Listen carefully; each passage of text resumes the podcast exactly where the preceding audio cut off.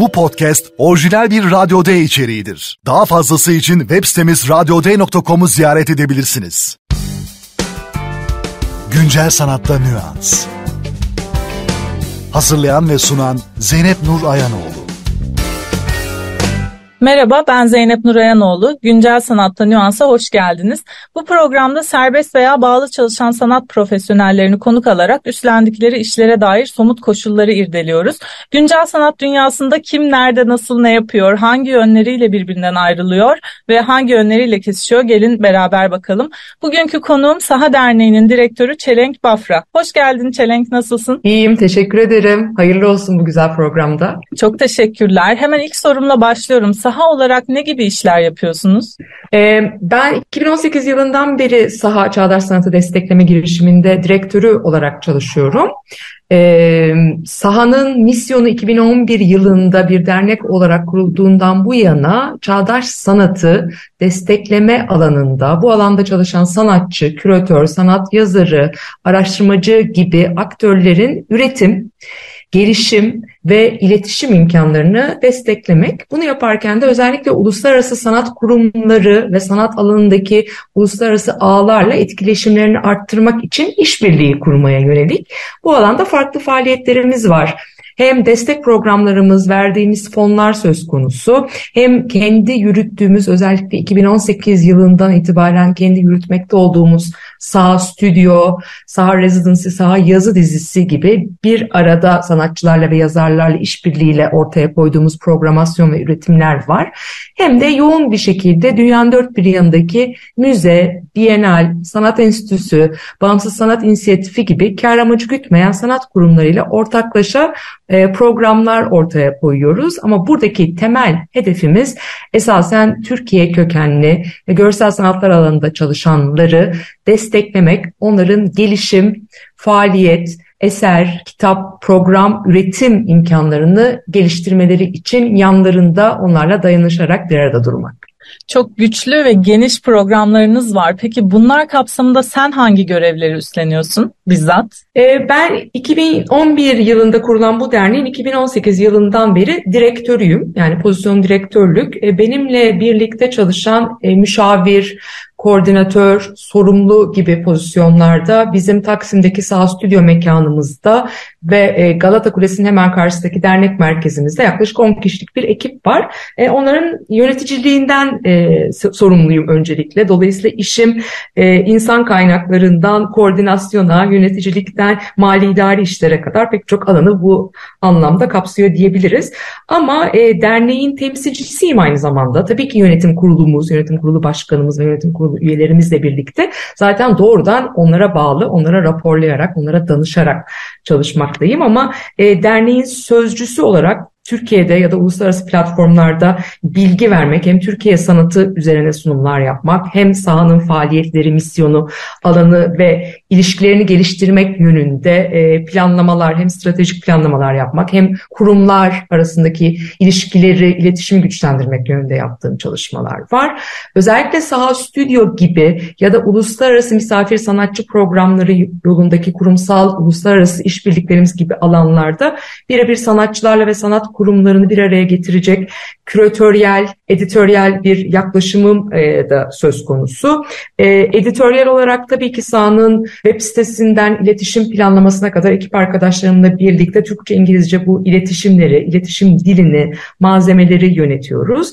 E, hem mevcut kaynaklarımızın üyelerimiz ve kurumsal destekçilerimiz, e, gönüllü e, destekçilerimizi yani paydaşlarımızı bir arada tutmaya çalışıp kaynak geliştirme politikasını yönetim kurulumuzla ve ekip arkadaşlarımla yürütürken bu kaynağın misyonumuz çerçevesinde sanatçılara, sanat kurumlarına, yazarlara e, doğru bir şekilde aktarılması için de hem planlama e, hem de yönetim gibi e, alanlarım var. Doğrusu sanat yönetimi alanına giriyor yaptığımız şey diyebiliriz. Pek çok farklı beceriyi, deneyimi bir arada kullanmaya çalıştığım, bazılarını da yeni geliştirmeye çalıştığım bir alan.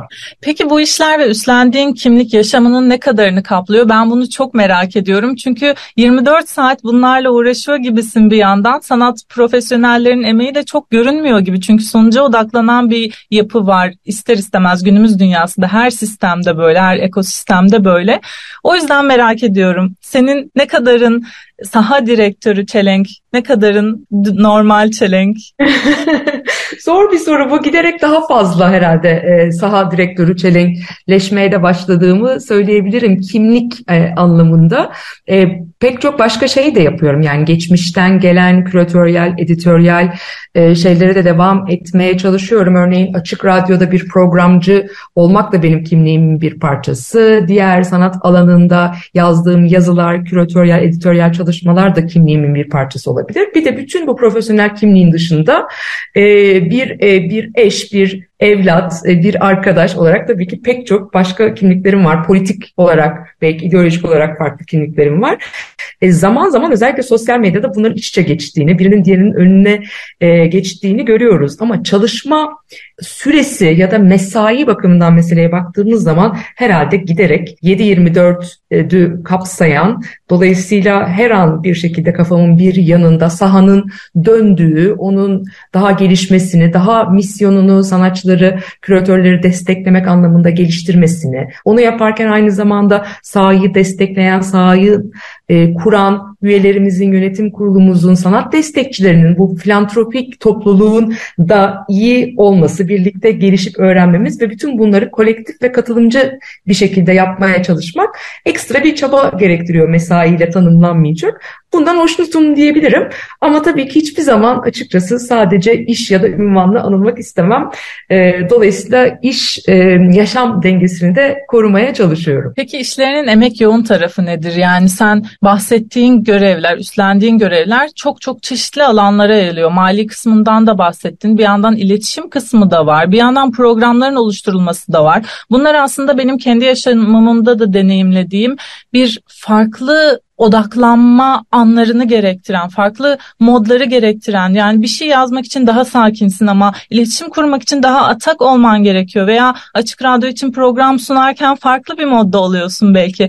Bunlarla ilgili emek yoğun tarafı ne bu işin? Çok emek yoğun bir iş elbette. Yani insanın kendi yaptığı işi böyle tarif etmesi belki de iddialı olacak ama özellikle günümüzün iletişim e, imkanlarının e, bu kadar arttığı yani size her yerden ulaşılabilen, sizin de her yerde görünür ve erişilebilir, ulaşılabilir olmanızın beklendiği e, Türkiye gibi bir kültürde. Çünkü bunu dengeleyen başka e, kültürler, başka ülkeler, başka yapılar olduğunu da biliyoruz.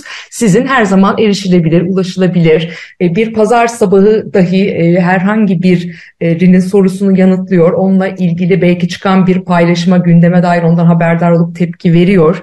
E, ilgileniyor olmanız bekleniyor. Ben de bunların hepsine yetişmeye çalışan bir yerdeyim. Bunun yarattığı tabii ki zaman zaman anksiyete var. Emek yoğunluğu bakımından da baktığınız zaman aslında kafanızın uyumadığınız, belki tatile çıkmadığınız, tamamen telefonunuzu kapatmaya cesaret ettiğiniz çok nadir e, zamanlar haricinde bir yandan hakikaten çalıştığınız kurumla, mesleğinizle ilgili emek sarf etmeye devam ettiğinizi söyleyebilirim. Bu entelektüel bir emek elbette e, ama başka diğer her şeylere odaklanmanızı engelliyor ve oldukça da e, yorucu bir yanı var. Psikolojik bir yorgunluktan bahsediyorum. Fiziksel olarak ise hem haftanın en az 5 günü, genellikle 6 günü bir e, iş için e, yaklaşık 3 saati trafikte geçirmek e, ve aynı zamanda tabii ki en az 10 saat e, mesai yapmak. Akşamları da etkinliklere gönüllü iş icabı ya da zaten bizim düzenlediğimiz bir etkinlik olarak katılmak. Sıklıkla yurt içi ya da yurt dışı seyahatlere çıkmak e, bu işin bir parçası. Dolayısıyla baktığınız zaman somut olarak da orada ciddi bir ayrılan mesai ve emek tarafı olduğunu söylemek lazım. Zaman zaman bundan yorulduğum, yıldığım zamanlar da oluyor ama bir taraftan hareketliliği seven bir yanım var. Konuşma biçimim bile bunu ele veriyor olabilir. E, dolayısıyla çok zaten sakin bir ortama girdiğim zaman hemen yapacak yeni bir iş her zaman kendi mesleğimde de başka alanlarda da bulmaya çalışırım. Dolayısıyla çok da şikayetçi olamam herhalde. Bazı yılgınlıklarımızın bizi bir araya getirdiğini düşünüyorum. E, o yüzden gönülden gönüle bağ kuruluyor bazen bu yılgınlıklar, yorgunluklar üzerinden. Ama çalışmaya devam ediyoruz. Peki tam da bununla alakalı bir şey sorayım. Bir sanat profesyoneli nasıl kafa dinler? Çok merak ettiğim bir soru. Senin için boş zaman nedir? İnsanlar sanata kaçıyor. Sen neye kaçıyorsun? Ya mutlaka sanata kaçıyorum. İlk vermek istediğim cevap o olurdu ama bu sanat illaki artık spesifikleşmiş, uzmanlaşmış olduğum alan olarak günümüz görsel sanatlarından ibaret olmayabilir. Ee, sonuçta görsel sanatlara kaymadan önce de kaydığım zaman da diğer sanat alanlarında iyi bir izleyici, iyi bir takipçiydim aynı zamanda.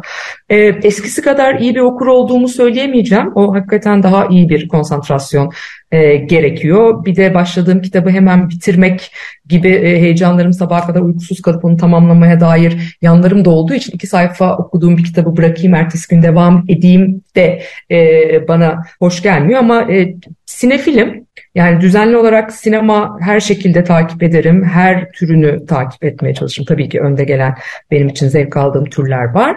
Ee, herhalde en çok buna hala vakit ayırıyorum. Ama onun dışında performans, tiyatro, müzik tabii ki hep takip ettiğim, beni besleyen, dinlendiren e, alanlar. Ama bütün bunların ötesinde bazen hakikaten hiçbir şey yapmamak, bütün gün kanepede boş boş yatmak benim için kafa dinlendirici bir yan olur.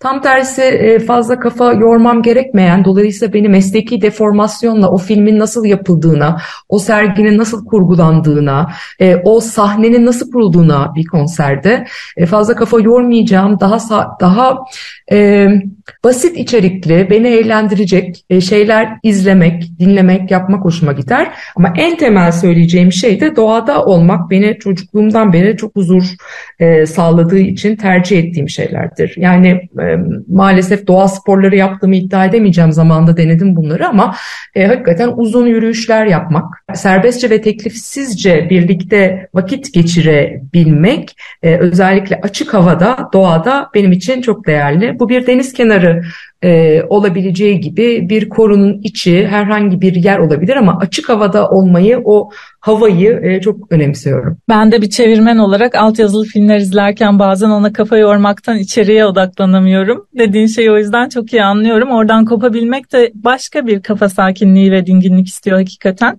Şimdi hızlı nüanslar köşemize geçelim. Tabii. Bu de cevabı iç içe geçen ve birbirinden koparılamayacak aslında bütüncül bir görünüm sunduğunu düşündüğüm sözde karşıtlıkları ele alalım istiyorum. Anneni mi daha çok seviyorsun babanı mı gibi olmadan ama biraz da konuşmanın şehvetine kapılalım, başımız dönsün diye çoğulcu bir yerden yaklaşalım. Maksadımız sanat sohbetlerinde konunun son kertede gelip dayandığını fark ettiğim bize güçlü bir izlek sunan temalara içeriden gören gözlerle bakmak. Biraz genelleyelim, biraz özelleştirelim, biraz açalım, biraz daraltalım istiyorum. Hızlı nüanslar başlıyor. Güncel sanatta nüans. Çelenk, çağdaş sanat mı, güncel sanat mı?